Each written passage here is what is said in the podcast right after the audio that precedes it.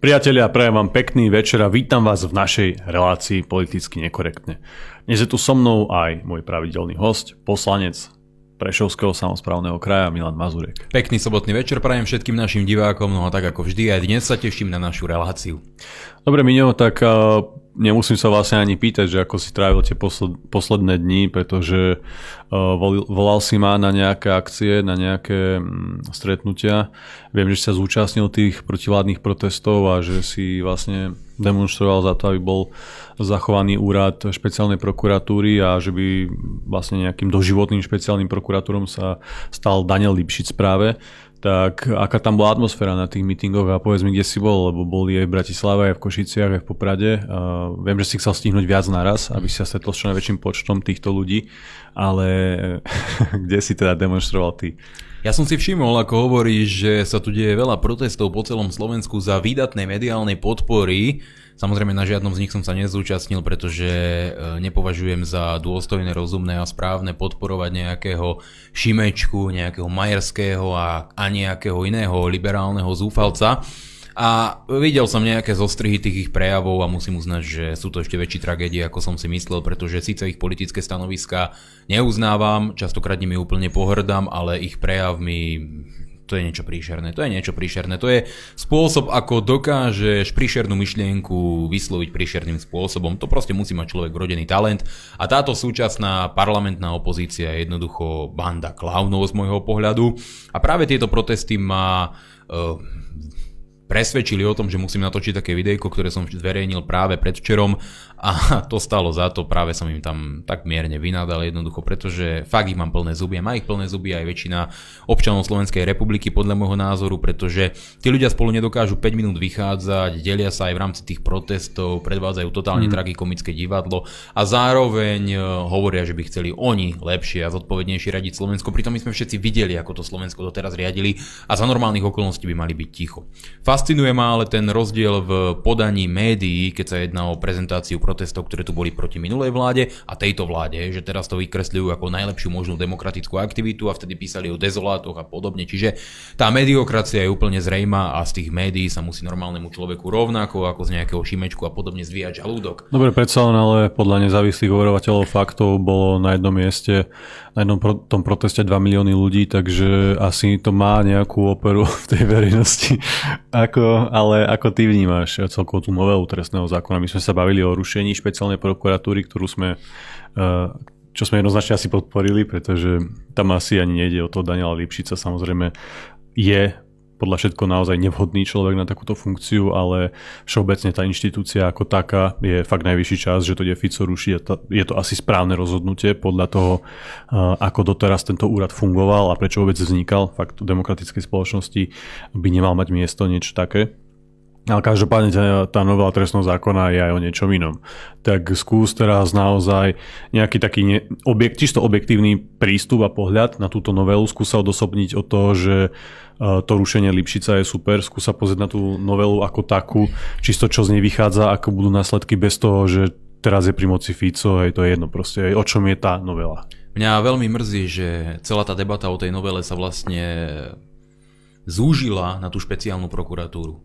Pretože tá novela už je teraz v parlamente a my sme si mohli prečítať jej obsah a ja som si ju podrobne naštudoval, pretože sa chcem zodpovedne voči ľuďom vyjadrovať. A musím teraz povedať, a hrozne ma to štve, že tá novela trestného zákona, ktorú predložil Smer a teda vláda do Národnej rady, urobí zo Slovenska raj pre gaunerov, zločincov, mafiánov, kriminálnikov, zlodejov, feťákov a dílerov drog. Znie to strašne, ale je to pravda. Ja som si bod po bode naštudoval tú novelu trestného zákona a s výnimkou zrušenia tej špeciálnej prokuratúry, o čom všetci dobre vieme a bavili sme sa stokrát, že je super vec, obsahuje táto novela kopec desivých statí, ktoré chcem teraz rozobrať a chcem adresovať ľuďom výzvu, aby sme urobili všetko preto, aby táto novela v januári nebola schválená. Pretože napriek skutočnosti, že bude zrušená špeciálna prokuratúra a Lipšic vypadne, tu dochádza k tomu, že sa tu zmení spôsob života obrovského množstva obyvateľov Slovenskej republiky. Podľa tejto novely sa nastavuje nová hranica malej škody, v rámci trestného zákona až na 700 eur. To znamená, že škoda do 700 eur nebude považovaná za trestný čin. V súčasnosti je to 270 eur. To znamená v preklade, že ak vám niekto ukradne bicykel za 600 eur a neurobi to lúpežou alebo vlámaním, tak to bude priestupok. Najhoršie mu bude hroziť nejaká pokuta 60 alebo 100 eur. Ja vám poviem osobný príklad, čo sa mi raz stalo. Moja chyba, nebudeme to rozoberať do detailu. Raz som zastavil pred domom auto, nechal som ho zaparkované, naštartované, vbehol som len do pivnice pre noviny, trvalo to nejakých 40 sekúnd. Mal som tú smolu, že pri blízkych kontajneroch stál asociál, ktorý tam vyberal smeti. Ten mi do toho auta vbehol, zobral mi odtiaľ peňaženku a utekol s ňou preč. Ja som samozrejme zavolal políciu, Riešili sme to, pýtali sa ma, koľko peňazí som v tej peňaženke mal, aby rozhodli, či to idú riešiť ako priestupok, to znamená, že by to neriešili vôbec, lebo priestupky rieši okresný úrad, alebo či to budú riešiť ako trestný čin. Mal som v tej peňaženke 400 eur, pretože som bol v ten deň bankomate a šiel som do nejakého e, centra kúpiť si čerpadlo a tak ďalej, teda plánoval som to. A vďaka tomu to riešili ako trestný čin. Našli kamerové záznamy, videli, že je to náš indoslovenský spoluobčan, lenže zistili sme, že kamerové záznamy v meste Poprad jednoducho nestoja za to, aby to vôbec nejakým spôsobom identifikovalo páchateľov, takže slúžia maximálne tak na to, aby sa tam vešali vianočné ozdoby, ale o to teraz nejde. Páchateľa neidentifikovali, ja som prišiel o 400 eur, ale riešili to ako trestný čin.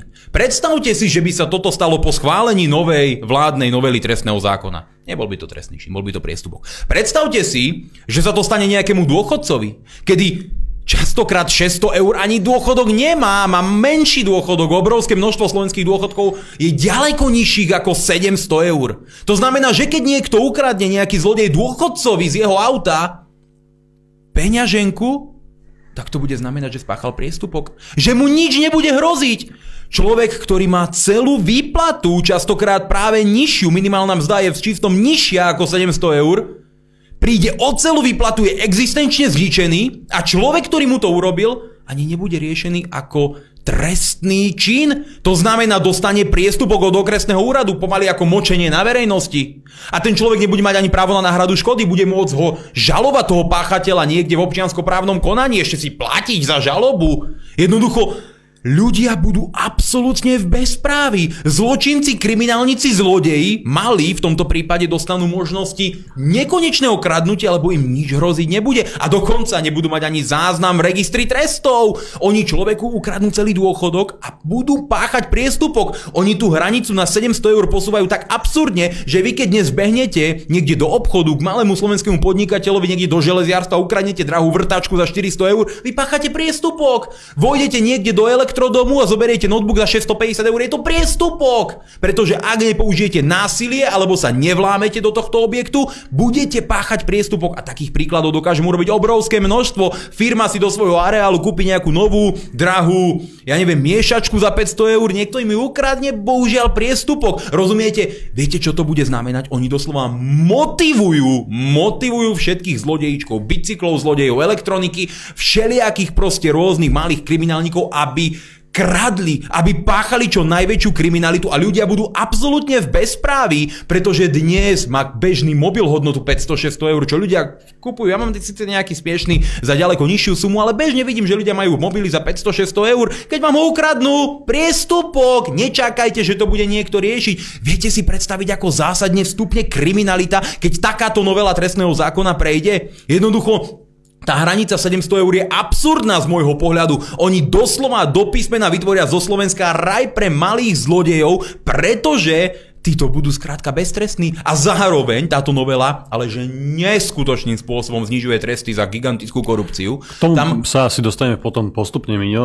Poďme po poriadku kde si aj tí bežní ľudia, ako si to urobil správne ty, že si to čítal, študoval, porovnával a zamýšľal sa nad tým, kde si to môžu ľudia nájsť. Nikde, ľudí, nikde, nevie. nikde. Tak kde si to našiel ty? Ja som to našiel priamo v tom zákone, všetci riešia Lipšice a špeciálnu prokuratúru, super. Ale ľudia nevedia o tom, že táto novela môže zrujnovať práve ich život. Koľko dôchodcov nás teraz možno počúva, koľko ľudí, ktorí majú nízke príjmy, nás teraz počúva. A všetkým vám, keď vám niekto ukradne peňaženku s celou vašou výplatou, priestupok, Takto na vás vláda myslí, veď to je príšerné, toto nesmie byť schválené, ja sa toho reálne desím. A ako hovorím, ak ste gigantický korupčník, ak ste zlodej, mafián, oligarcha, ktorý ukradol 100 tisíce, prípadne milióny eur, tak po novom bude skoro nemožné dostať sa do väzenia. Oni tam vyslovene píšu, že sa majú uprednostňovať tresty domáceho väzenia.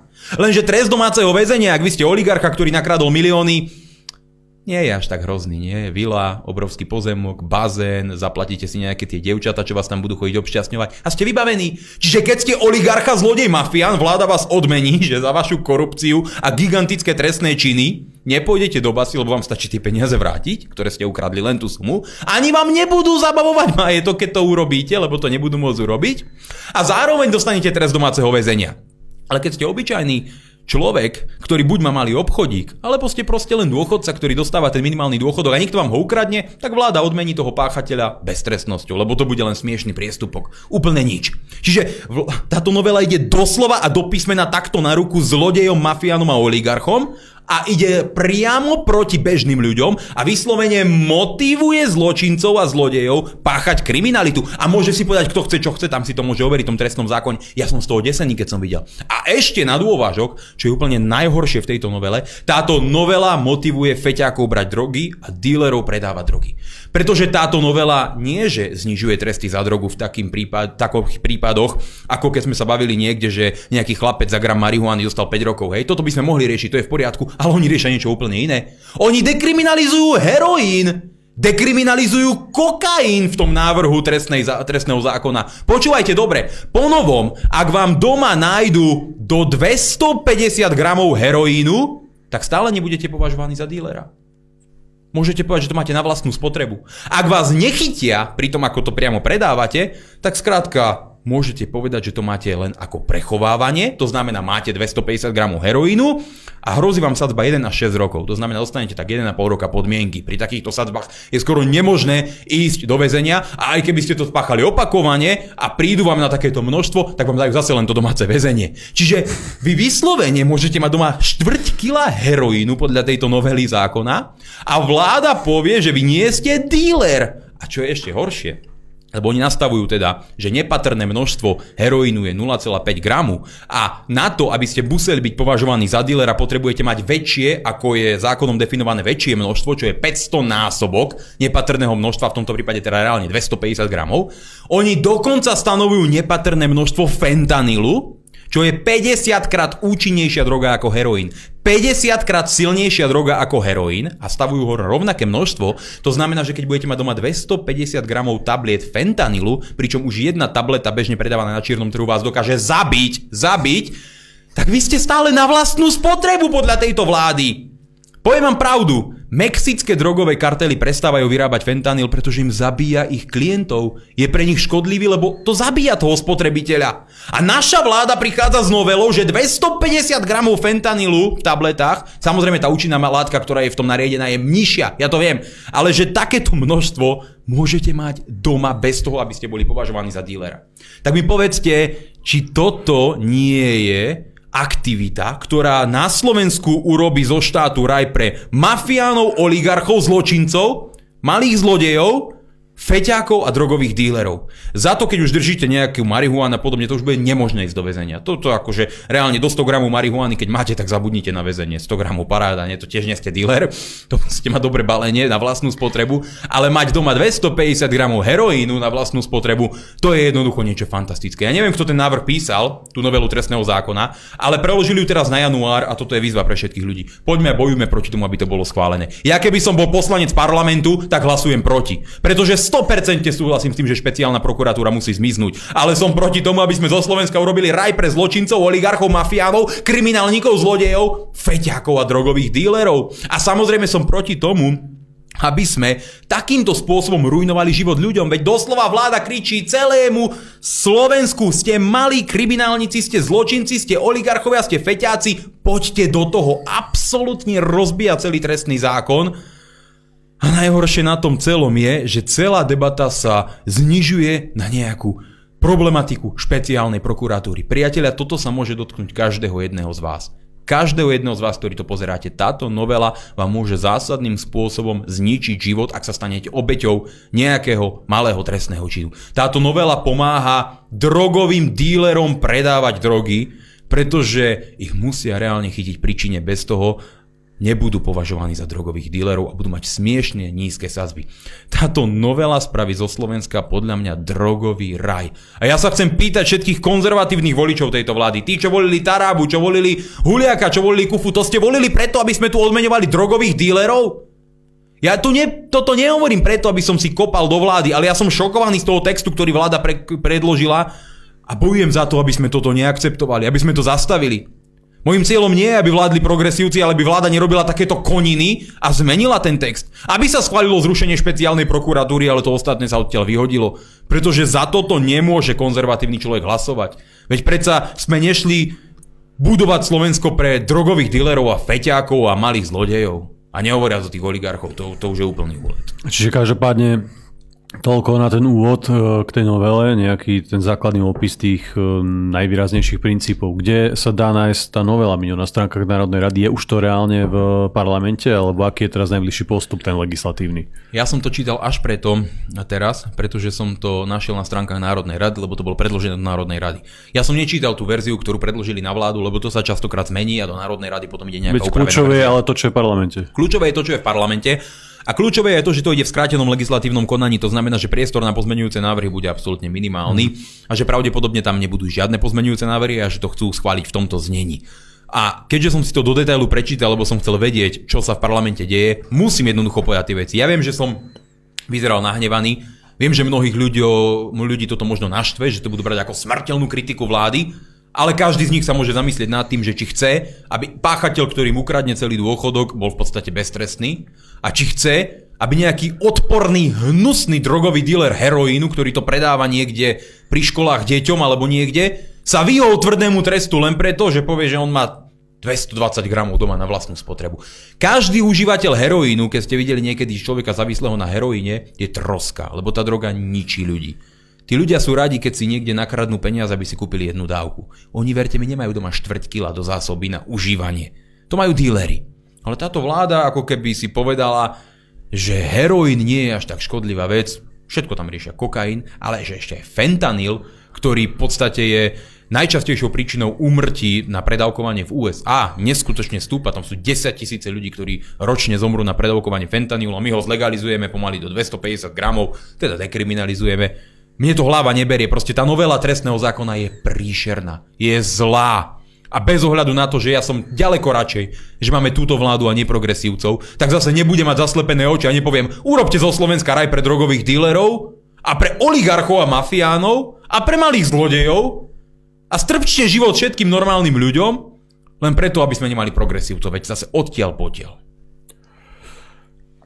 Priatelia, môžete z toho hovoriť aj vy uh, pomocou portálu Národnej rady, tam ten návrh uh, nájdete a tam to tiež aj vás vyzývam, keď uh, Miňovi neveríte, že reálne to študujete, ja si to tiež pozriem a tiež sa budem tomu možno venovať na Kultúrblogu, ale každopádne viem si predstaviť nejakú tú filozofiu za tým, ktorá tam môže byť. Hej. Že oni si teda navrhnú znižovanie tých trestov, respektíve ich úplnú úpravu uh, za tú nejakú korupciu a tak ďalej a tým progresívcom výmenom za to uh, navrhnú alebo ako keby tak posunú zniženie trestu za tie drogy, aby im akože vyhoveli a tak ďalej, že by to vedeli nejakým spôsobom možno zobchodovať alebo nejak tak, pretože inak si to neviem vysvetliť, že prečo práve táto vládna koalícia sa pokúša takýmto spôsobom znižovať tresty za drogy, to mi hlava inak neberie. Dobre, znižovali sa tam tresty za korupciu, si spomínal, za drogy, za tie Nejaké... Ja som si to tu dal, aby si vedel. 0,5 x 500 je 250. Ak je nepatrné množstvo drogy podľa toho zákona, alebo tam aj tabuľku, kde to definujú, to teraz to tak nebolo.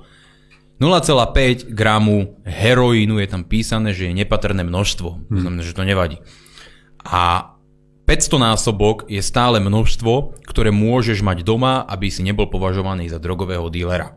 To je 250 gramov. Proste Vyrátal som to z hlavy, vyrátal som to na kalkulačke, už sa viac zmiliť nemôže. Mm. Tak je teda zaujímavé.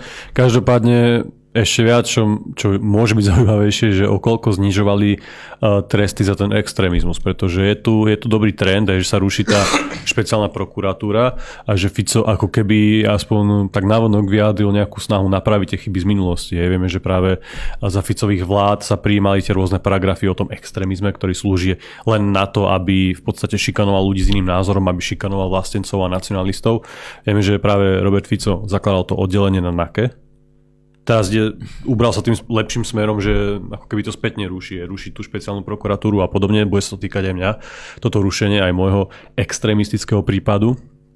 A ďalší krok by mal byť buď to rušenie toho oddelenia na NAKE, alebo znižovanie tých trestov za ten akože extrémizmus alebo ich úplne vyhodenie z tých paragrafov. Ja viem, že sa nedá všetko naraz, to je jasné. Všetko treba robiť postupne, tak e, našiel sa priestor aj na toto v tejto novele, lebo máme tam tie drogy a tie ďalšie veci a nás sa drogy ani korupcia netýka, ale týka sa nás ten extrémizmus samozrejme, tak znižuje sa alebo rieši sa vôbec nejakým spôsobom e, ten extrémizmus tejto trestnej novele? Tá novela je tak fantastická, že keď si skorumpovaný zlodej rozkrada štát, si v pohode. Keď si malý zlodej a ukradneš susedovi bicykel, si v pohode. Keď si feťák, si úplne v pohode. Keď si drogový dealer, si úplne v pohode. Keď si ale extrémista, máš problém. Extrémista v úvozovkách samozrejme, pretože tu je za extrémizmus považované úplne akákoľvek kritika, keď to špecializovaný trestný súd takto určí a s nejakým znalcom. Nie, extrémizmus tam neriešia vôbec. Za tie najnezmyselnejšie trestné činy, ktoré v trestnom zákone existujú, ako je podnecovanie a výroba a prechovávanie podobné sprostosti, neriešia ich vôbec a v skutočnosti je to tak zásadné, že po novom byť drogový díler je lepšie, byť díler heroínu je lepšie, ako napísať knihu. Alebo je lepšie byť drogový díler, keď si zlodej, to už ani nerátam, to si úplne beztrestný podľa, tej trest, podľa toho trestného zákona. Je lepšie rozkrádať štát, rozkrádať štát napríklad na verejných obstarávaniach, rozkrádať štát korupčnými kauzami, ako povedať si svoj názor napríklad na nejakú z vyvolených menšín. To poješ natvrdšie do basy, ako v prípade toho, že si rozkrádol štát alebo ukradol štát o nejaké milióny eur.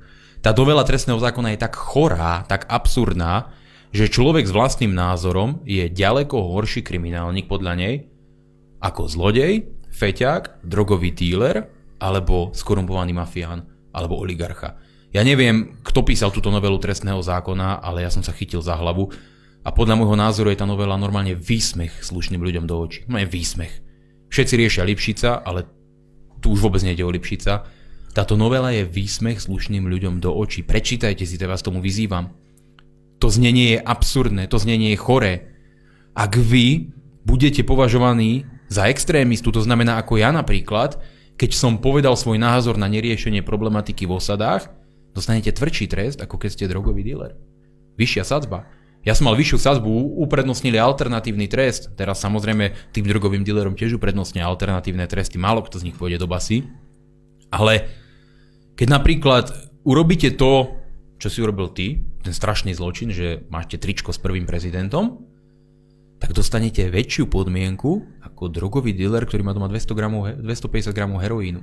Ja nechápem už, ako jasnejšie to povedať, ale táto trestná, táto novela trestného zákona mi prináša zimom riavky, keď si vôbec predstavím, že niekto toto normálne mohol predložiť. Ja poznám pána Suska, ministra spravodlivosti, ako normálneho, inteligentného, slušného človeka z Národnej rady. Ale nastaviť trestný zákon tak, že kriminálnici tu budú nad ľudia, lebo budú vedieť, že sú motivovaní, lebo fakt im nič nehrozí, ani tým najhorším, ťažkým kriminálnikom, ktorí rozkradajú milióny, to mi proste ne, hlava neberie. Fakt mi to hlava neberie a pomáhať drogovým dílerom, ja neviem, čo ich tomu motivuje. Ja hovorím znovu, ja by som pochopil, keby nejakým spôsobom znížili tie sadzby za marihuanu tak, že by naozaj človek za 1 gram nešiel na 5 rokov a podobne. Čo je absurdný prípad, častokrát sa to stáva, keď ten človek to trikrát porušil mm. a tak ďalej. Dobre, tam sa môžeme aspoň o tom baviť. Ale dekriminalizovať heroín, fentanyl a kokain, to si nedovolil ani Matovič. Ja nechápem, čo ich k tomu vedie, ale priznám sa, že v tomto kroku vláda ide tvrdo proti ľuďom a ja to musím pomenovať. A viem, že mnohých ľudí naštvem, pretože to neriešia z faktickej stránky, ale z emočnej stránky a volili mnohých predstaviteľov tejto vlády a budú hovoriť, že útočíme na vládu, ale toto vôbec nie je útoku na vládu. Ja tej vláde verejne poďakujem, keď to upravia a schvália to napríklad v zrušení špeciálnej prokuratúry a keď aj upravia nejaké tie sadzby pri tých najtvrdších trestoch, aby fakt človek nemal hmm. za 50 tisícový úplatok 12 rokov na tvrdo väzenia, áno, je to absurdné, keď to trošku znížia v poriadku, ale dekriminalizovať heroín a kokain to je za hranicou všetkých mojich morálnych presvedčení a vtedy musím jednoducho tvrdo byť na poplach. A hlavne keď vidím, že oni úplne motivujú zlodejov okrádať malých, bežných, tvrdopracujúcich ľudí, tak sa tiež musím brániť. Fakt, predstavte si, že si kúpite, ja si neviem si to predstaviť, je to veľa, hej, z môjho pohľadu, ale ľudia majú aj drahšie veci, ale kúpite si bicykel za 600 eur. A teraz si ho niekde opriete na cyklistickom chodníku, odskočíte si len na malú potrebu, za 40 e, sekúnd vám ho niekto ukradne aj ho chytia, aj ho zoberú, mu nič nehrozí. Mu fakt nič nebude hroziť a 600, 650 eur, 700 eur stále, keď to bude, nič mu nehrozí, to je fakt veľká hodnota. To je veľká hodnota. Je to hodnota ďaleko vyššia ako je minimálny dôchodok. Je to hodnota, ktorá je podľa mňa ďaleko vyššia ako väčšina dôchodkov, ktoré ľudia majú. A stále my tu hovoríme o tom, že táto novela nastaví pravidla tak, že ak niekto zoberie babičke celý dôchodok, nepácha trestný čin. To je šialené z môjho pohľadu. Takže sa myslel v podstate na oligarchov, myslel sa na feťakov, ale na nás, na tých normálnych ľudí s tým správnym zdravým názorom, teda na extrémistov sa nemyslelo, čo je trošku škoda, ale možno... Nemusíš byť len extrémista v úvodzovkách. Predstav si len, že máš nejakú hodnotnejšiu vec a nemáš ju pod zámkom. Priatelia, zamykajte si všetko. Lebo po novom, áno, trestný čin vlámaním stále bude trestný čin, aj keď je to nižšia sázba. Ale keď to nebudete mať zamknuté, prúsere na stole, mm. všetko si zamykajte, všetko dávajte pod zámok, nenechávajte si kočíky niekde v, v bytovkách vonku. Proste táto novela spôsobí Eldorado malým zlodejom, pôjdu a budú vám chcieť ukradnúť všetko, čo nemáte pod zámkom, lebo vám im za to nebude nič hroziť. Čiže ty nemusíš byť extrémista, ty stačí, že niečo vlastníš a je to do 700 eur. Predstav si, že máš malý obchodík, ako hovorím, železiarstvo, elektro, mm. a máš tam vystavený nejaký televízor za 500 eur, alebo niečo menšie, že má väčšiu hodnotu notebook, telefón, a proste ten človek ti ho šmajzne, uteka preč. Keď ho chytia, No tak dobre, no tak mu dajú 65 eur alebo 100 eur pokutu po niekoľkých mesiacoch na okresnom úrade. A hlavne trestný zákon má fungovať preventívne, nie represívne. Represívne je až tá druhá no, zložka. To ťa má odstrašiť. Teba má odstrašiť ten trestný zákon, ale tento trestný zákon, ktorý smeráci a vláda navrhli, ten funguje ako motivácia páchať malú kriminalitu, aj veľkú kriminalitu, aj drogovú kriminalitu, proste ťažkú kriminalitu. A ja si myslím, že štát nemá mať trestný zákon, ktorý ťa motivuje páchať kriminalitu. Ďalšia moja otázka. Tieto veci som vlastne zachytil prvýkrát e, od teba dnes, mm. pretože ako si povedal, tá verejná debata je nastavená a orientovaná na Daniela Lipšica. Tak sa pýtam, kde sú tie mainstreamové médiá, ktoré vlastne sa prezentujú a celú tú svoju značku zakladajú na tom, že oni sú akože kontrola, oni tu chránia štát a ľudí pred, aj pred takýmito nezmyslami a vidíš tiež e, riešia predovšetkým Daniela Lipšica a ten jeho úrad a to isté e, celá opozícia Dobre, dajme tomu, že súkromné mainstreamové médiá, nech si riešia, čo chcú, ale opozícia v parlamente, ktorá tam je, tí poslanci, veď oni za to predsa berú plat, boli na to zvolení a na to majú mandát, aby riešili práve takéto veci. Aby som, ja si viem skôr predstaviť, že pre Slovensko je dôležitejšie tá, tá novela trestného zákona ako taká vo všeobecnosti a jej všeobecné dopady ploch, plošné, ako osoba Daniela Lipšice, tak prečo oni sa orientujú iba na toho svojho miláčika Lipšica a neriešia tie ďalšie veci, pretože uh, možno je to tým, že sledujem toho ja málo, ale zachytil som zatiaľ tú debatu orientovanú len na Daniela Lipšica, na ten úrad, čo práve je z toho všetkého uh, tá správna vec, že sa to ruší.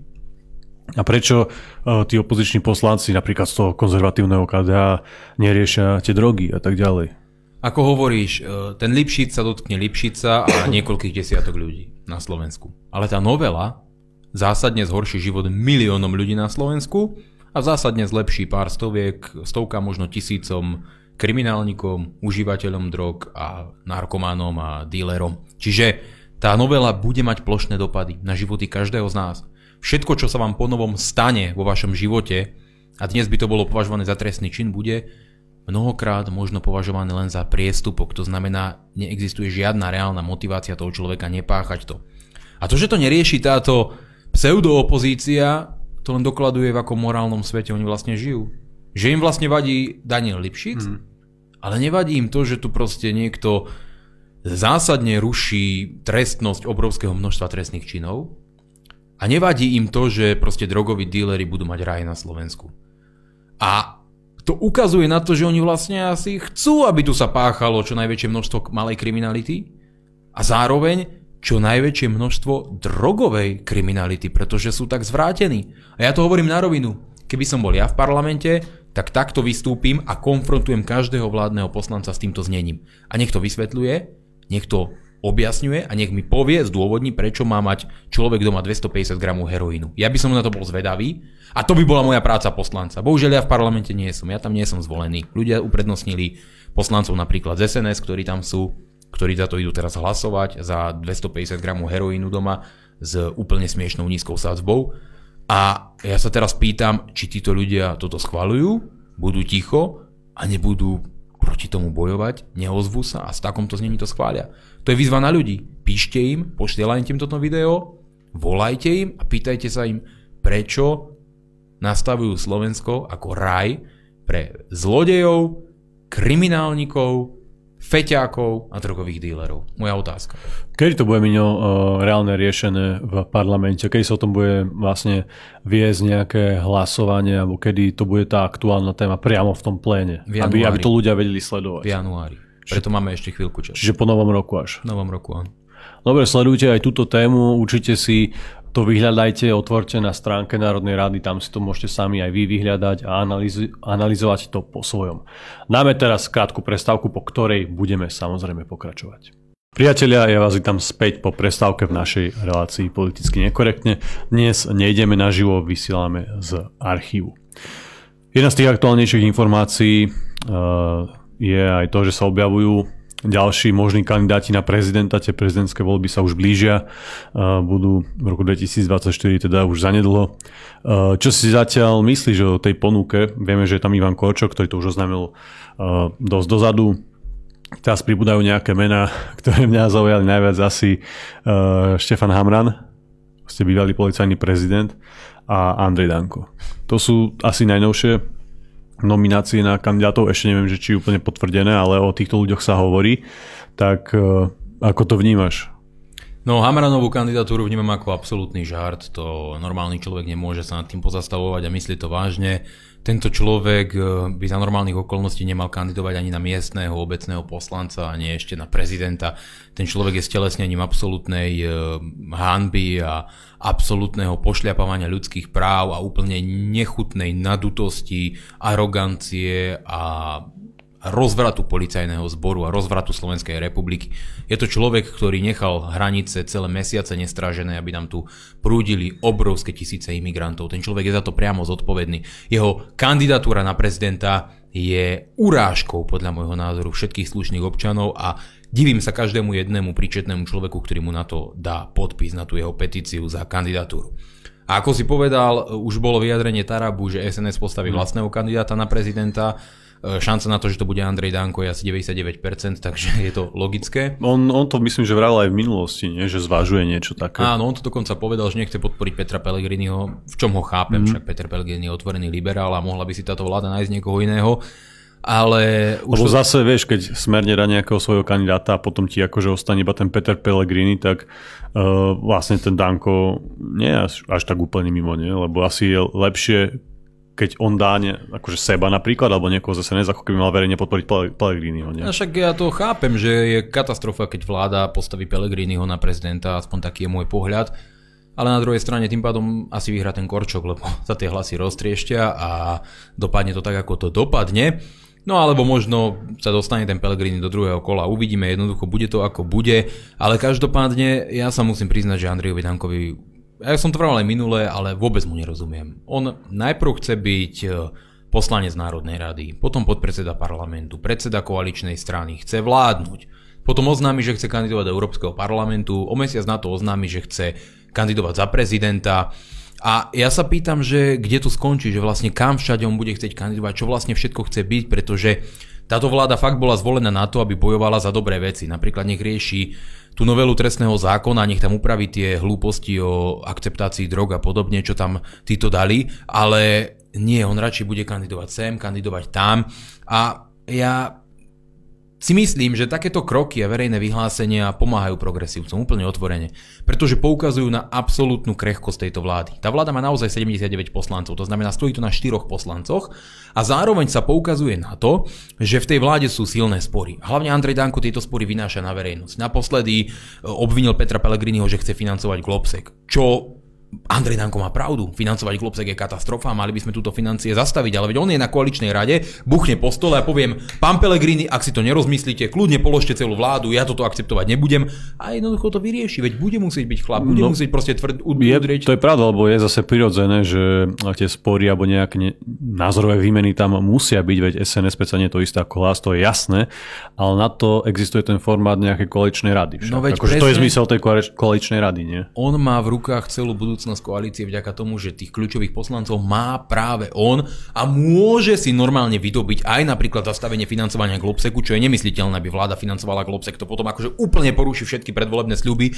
že zastaví financovanie politických mimovládok a to potom už normálny človek úplne len bude krútiť hlavou, ale Andrej Danko nemôže predsa ísť na verejnosť a povedať, že s Petrom Pellegrini sme sa takto pohádali na koaličnej rade, veď to sú ich interné záležitosti, máme vidieť výsledok, to znamená, má tam zabojovať a povedať tie veci úplne jasne, vybojovať si to tvrdo, jednoducho je to jeho práca a rovnakým spôsobom som teraz videl, že sa pustil do Fica zase, že uh, ich nejakým spôsobom chce pohltiť, že on sa bude brániť. Teraz Fica kritizuje za to, že hlasoval na uh, Európskej rade za začatie rokovaní o vstup do Ukrajinou. Má Andrej Danko samozrejme všetko pravdu, ale prečo to rieši teraz? On keď vedel, že Fico ide na Európsku radu a že tam napríklad chce hlasovať za to, aby Ukrajina mohla vstúpiť do Európskej únie, tak si to mal s ním vybaviť za zavretými dverami a jasne mu povedať svoje podmienky a vydobiť si tú svoju pozíciu. Veď o tom je jeho šikovnosť, o tom je jeho práca, ale namiesto toho on to nechá tak, Fico tam ide, hlasuje tak ako hlasuje, veď to už si musia ľudia jednoducho vysporiadať sami, či sa im to páči alebo nepáči a potom ho Danko verejne kritizuje a tým pádom v podstate len a len nabíja tej hmm. parlamentnej opozícii, aby mali zámienky, aby mohli túto vládu kritizovať kritizovať. Pretože áno,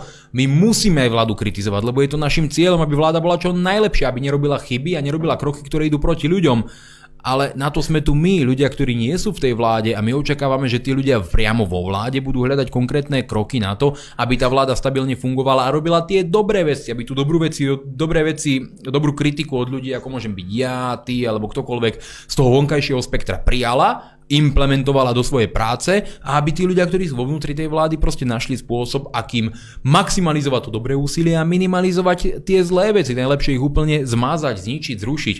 Ale to sa nerobí tak, že si teraz predhadzujeme v médiách verejne tieto veci a preto hovorím, nerozumiem krokom Andreja Danka ani s tou kandidatúrou, ani s tou kritikou a e, trochu ma to sklamáva práve v tom, že to dosť výrazne napomáha k tomu, že keď to pôjde takto ďalej, tak keď sa budú takto hádať, škriepiť hneď po začiatku vzniku tejto vlády, môže to dospieť predčasným voľbám a v tých budú profitovať hlavne progresívci. A nielen to, zase Čaputová alebo nový prezident skrátka vymenuje nejakú Úradnícku vládu. Úradnícku vládu a to bude pre Slovensko katastrofa. Čiže bolo by viac e, rozumné e, od Andreja Danka riešiť to interne a tam tvrdo bojovať. Tam kľudne nech Petrovi Pellegrini mu nadáva, nech mu vynadá akýmkoľvek spôsobom chce, ale za zavretými dverami a vonku odprezentuje reálny, dobrý, pozitívny výsledok. Pretože my môžeme nadávať, my môžeme tvrdo kritizovať, my sa môžeme stiažovať, lebo my nie sme súčasťou vlády.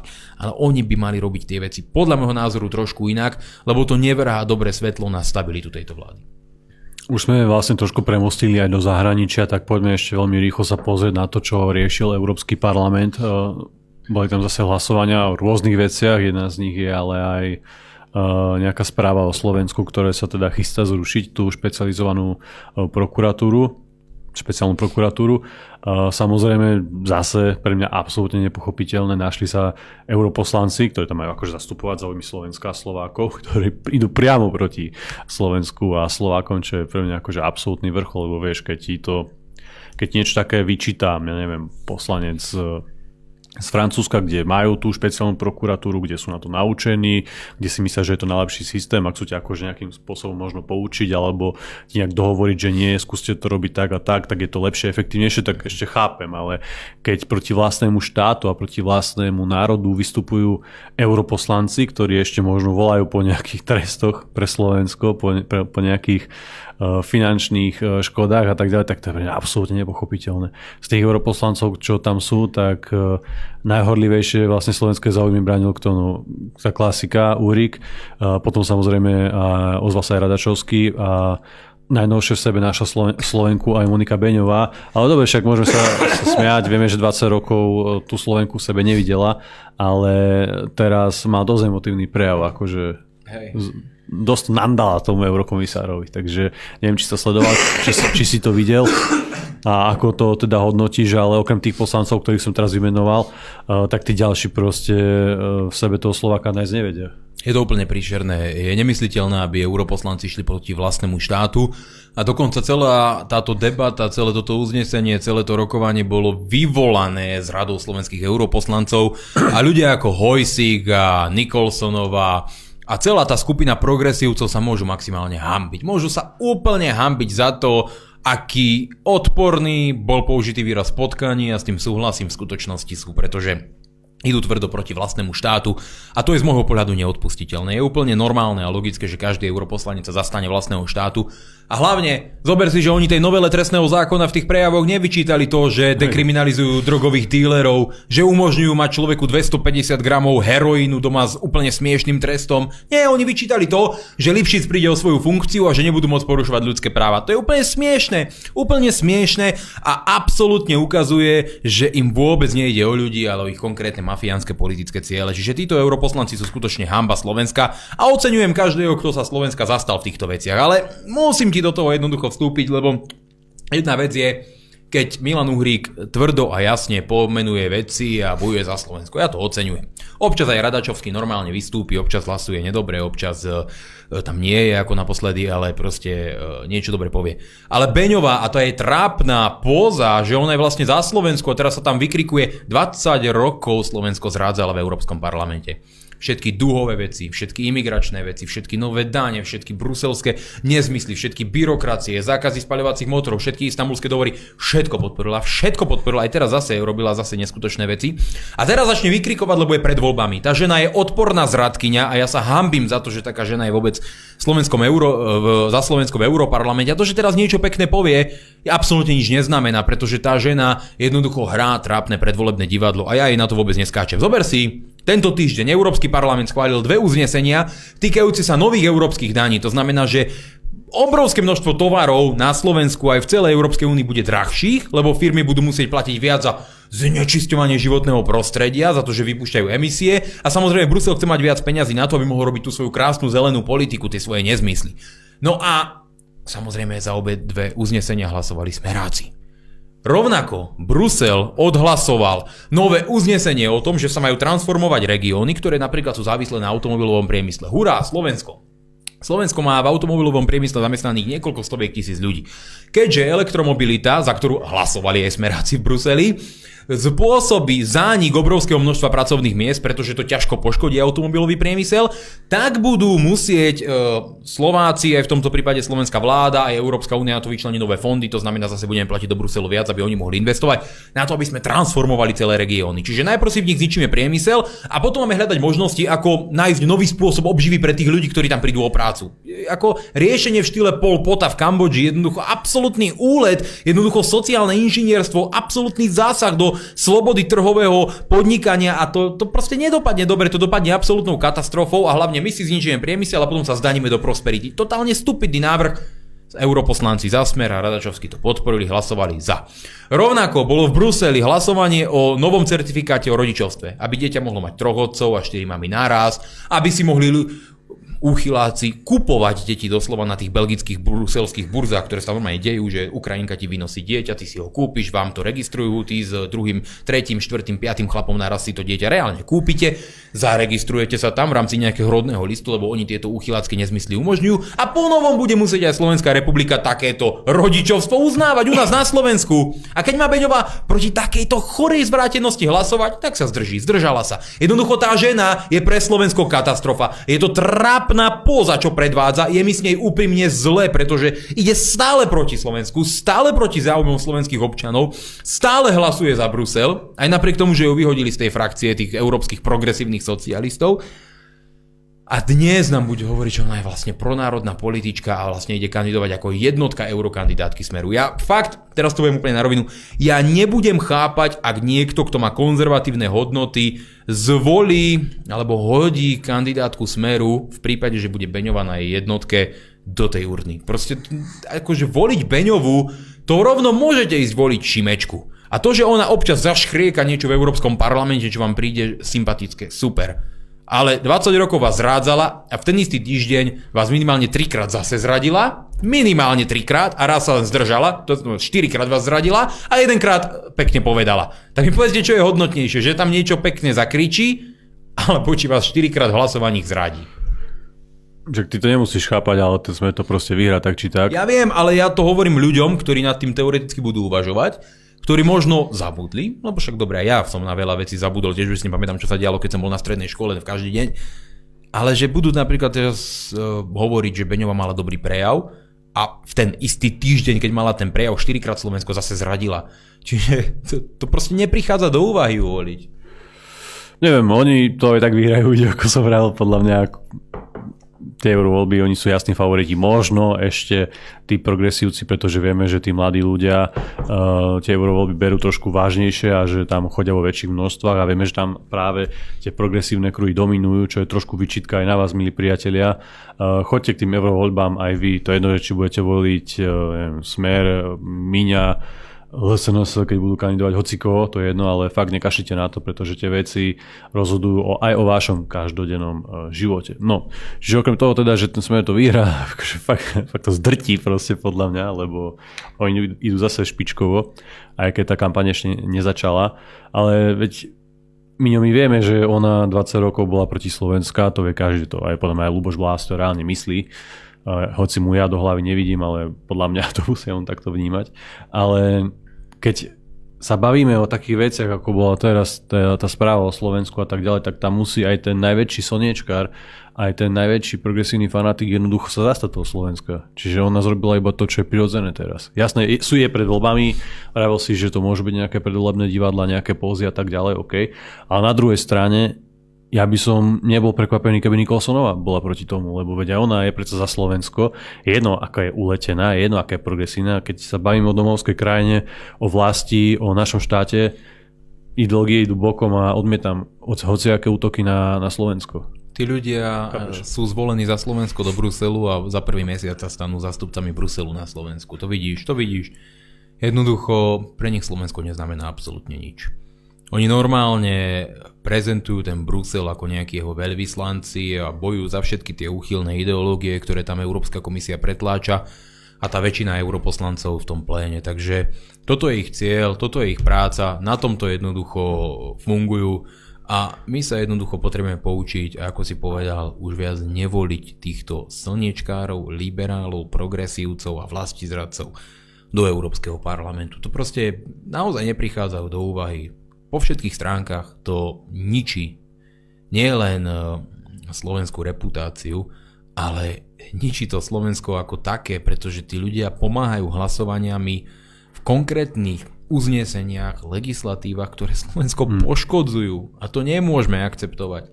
Ako môžeš hlasovať za uznesenie, kde sa píše, že je super, že si ideme zničiť vlastný automobilový priemysel a zároveň máme investovať napríklad ako štát do budovania elektronabíjačiek vo vidieckých osídleniach. Ja neviem si predstaviť, že mám za toto hlasovať, veď to sa nedá. A potom pozrieš na hlasovanie progresívci za, Polák za, Beňová za, Radačovský za a pozrieš na to, že tak o čom to potom celé je? Na čo tam ste?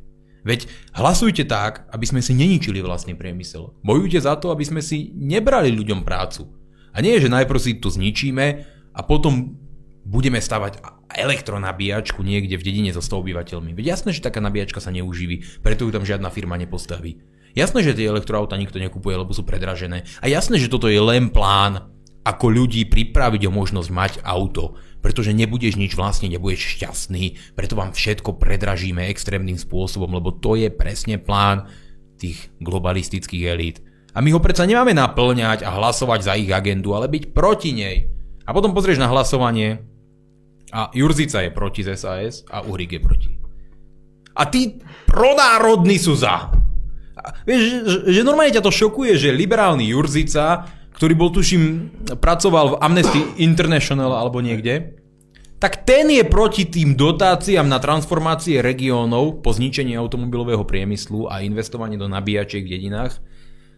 Ale pronárodní v úvozovkách politici sú za. Mne, mne sa nad tým normálne rozum zastavuje a ja viem, že mnoho ľudí tieto veci berie ako útok, ale veď ja nechcem tie veci kritizovať. Nech sa nedejú tie veci, chápeš? Ja o nich nechcem hovoriť, ja nechcem na tieto veci stále nadávať.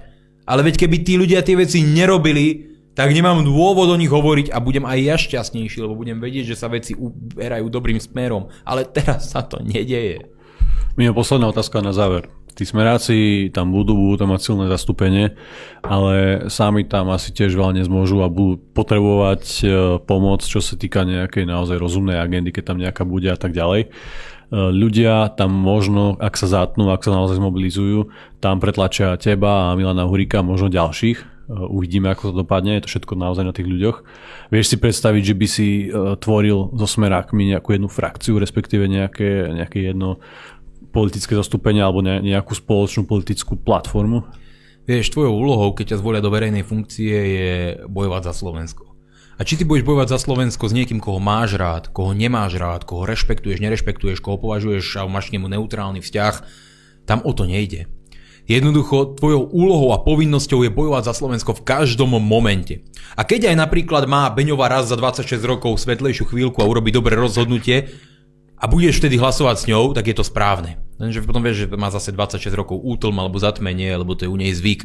A či už budeš hlasovať za dobré veci s bláhom alebo s kýmkoľvek iným, je to racionálne a rozumné. Tam ťa nespájajú nejaké osobné vzťahy, pričom ja mám s Ľubošom Blahom úplne normálny, neutrálny vzťah a uh, mnohokrát sme sa osobne rozprávali a nikdy sme voči sebe neboli nepriateľskí, ale tvojou úlohou je predsa myslieť na Slovensko v prvom rade a to je zásadné, nezráca to Slovensko. A ľudia ma videli v Národnej rade, vedeli ako vystupujem, vedeli za čo bojujem, vedeli za čo hlasujem, aké legislatívy dávam a preto vedia, čo odo mňa môžu čakať v bruselskom parlamente, ak ma tam zvolia. Jednoducho nebude to žiadne prekvapenie, nebude to nič šokujúce. Presne vedia, akým spôsobom budem bojovať, čo budem robiť, ako budem vystupovať a že si tam mnohí z toho budú trhať e, vlasy. A zároveň vedia, že keď ide o dobrú vec, nemám problém spolupracovať s kýmkoľvek. A rovnako je to s Milanom Hurikom, rovnako sú to ďalší ľudia, ktorí budú na kandidátke Hnutia republika. Jednoducho voliť proslovensky v týchto voľbách je podľa môjho názoru to najlepšie, čo môžete urobiť a úplne zodpovedne. A teraz to hovorím ako objektívny fakt aj keby som bol nadstranícky, tak voľte kandidátku, kde máte istotu, že nevolíte žiadneho liberála a zradcu. Jednoducho voľte kandidátku, kde máte istotu, že volíte len bojovníkov za Slovensko. A takú kandidátku vám Hnutie republika dá. To som si istý, pretože mi na tom veľmi záleží. Takže nebudú liberáli žiadni, hej? No nebudú tam liberáli žiadni, neviem predstaviť toho liberála, čo by za Hnutie republika chcel kandidovať. Dobre, tak uvidíme, tie kandidátky ešte nie sú, uvidíme, ako sa vyformujú. Priatelia, náš čas sme už dnes naplnili a vám veľmi pekne ďakujem za vašu pozornosť a aj za vašu podporu. Bol tu dnes so mnou aj Milan Mazurek. Ďakujem veľmi pekne za vašu pozornosť. Mrzí ma, že to teraz nemohlo byť s otázkami, ale museli sme to natočiť skôr, keďže máme nejaké iné povinnosti v rámci teda dnešného dňa, keď sa to vysiela, ale chceli sme vám dať tieto informácie. A sme strašne chorí ešte k tomu. To je druhá vec a prajem vám príjemnú, krásnu, ničím nerušenú dobrú noc. Priatelia, lúčim sa s vami a ja a prajem vám dobrú noc.